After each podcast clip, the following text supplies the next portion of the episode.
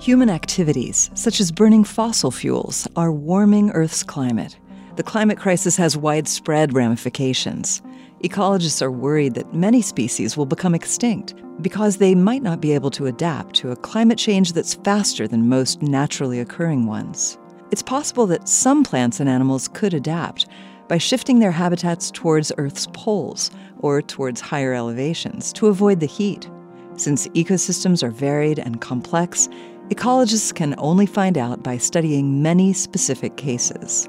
A team of American ecologists explored this possibility for a species of hummingbirds native to North America's west coast, called Anna's hummingbird. The researchers published their findings in 2022.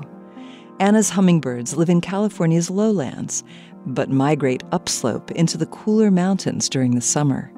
If climate warming continues, the team hypothesized, the birds might adapt by migrating farther up. To test whether this was really possible, the researchers studied the effects of relocating a group of Anna's hummingbirds to a higher altitude.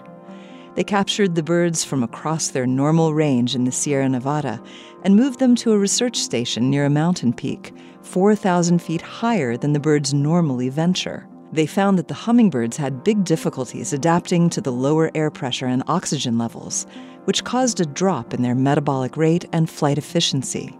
Although the researchers still want to study the effects of longer exposure, their tentative conclusion was that it would be hard for the birds to adapt.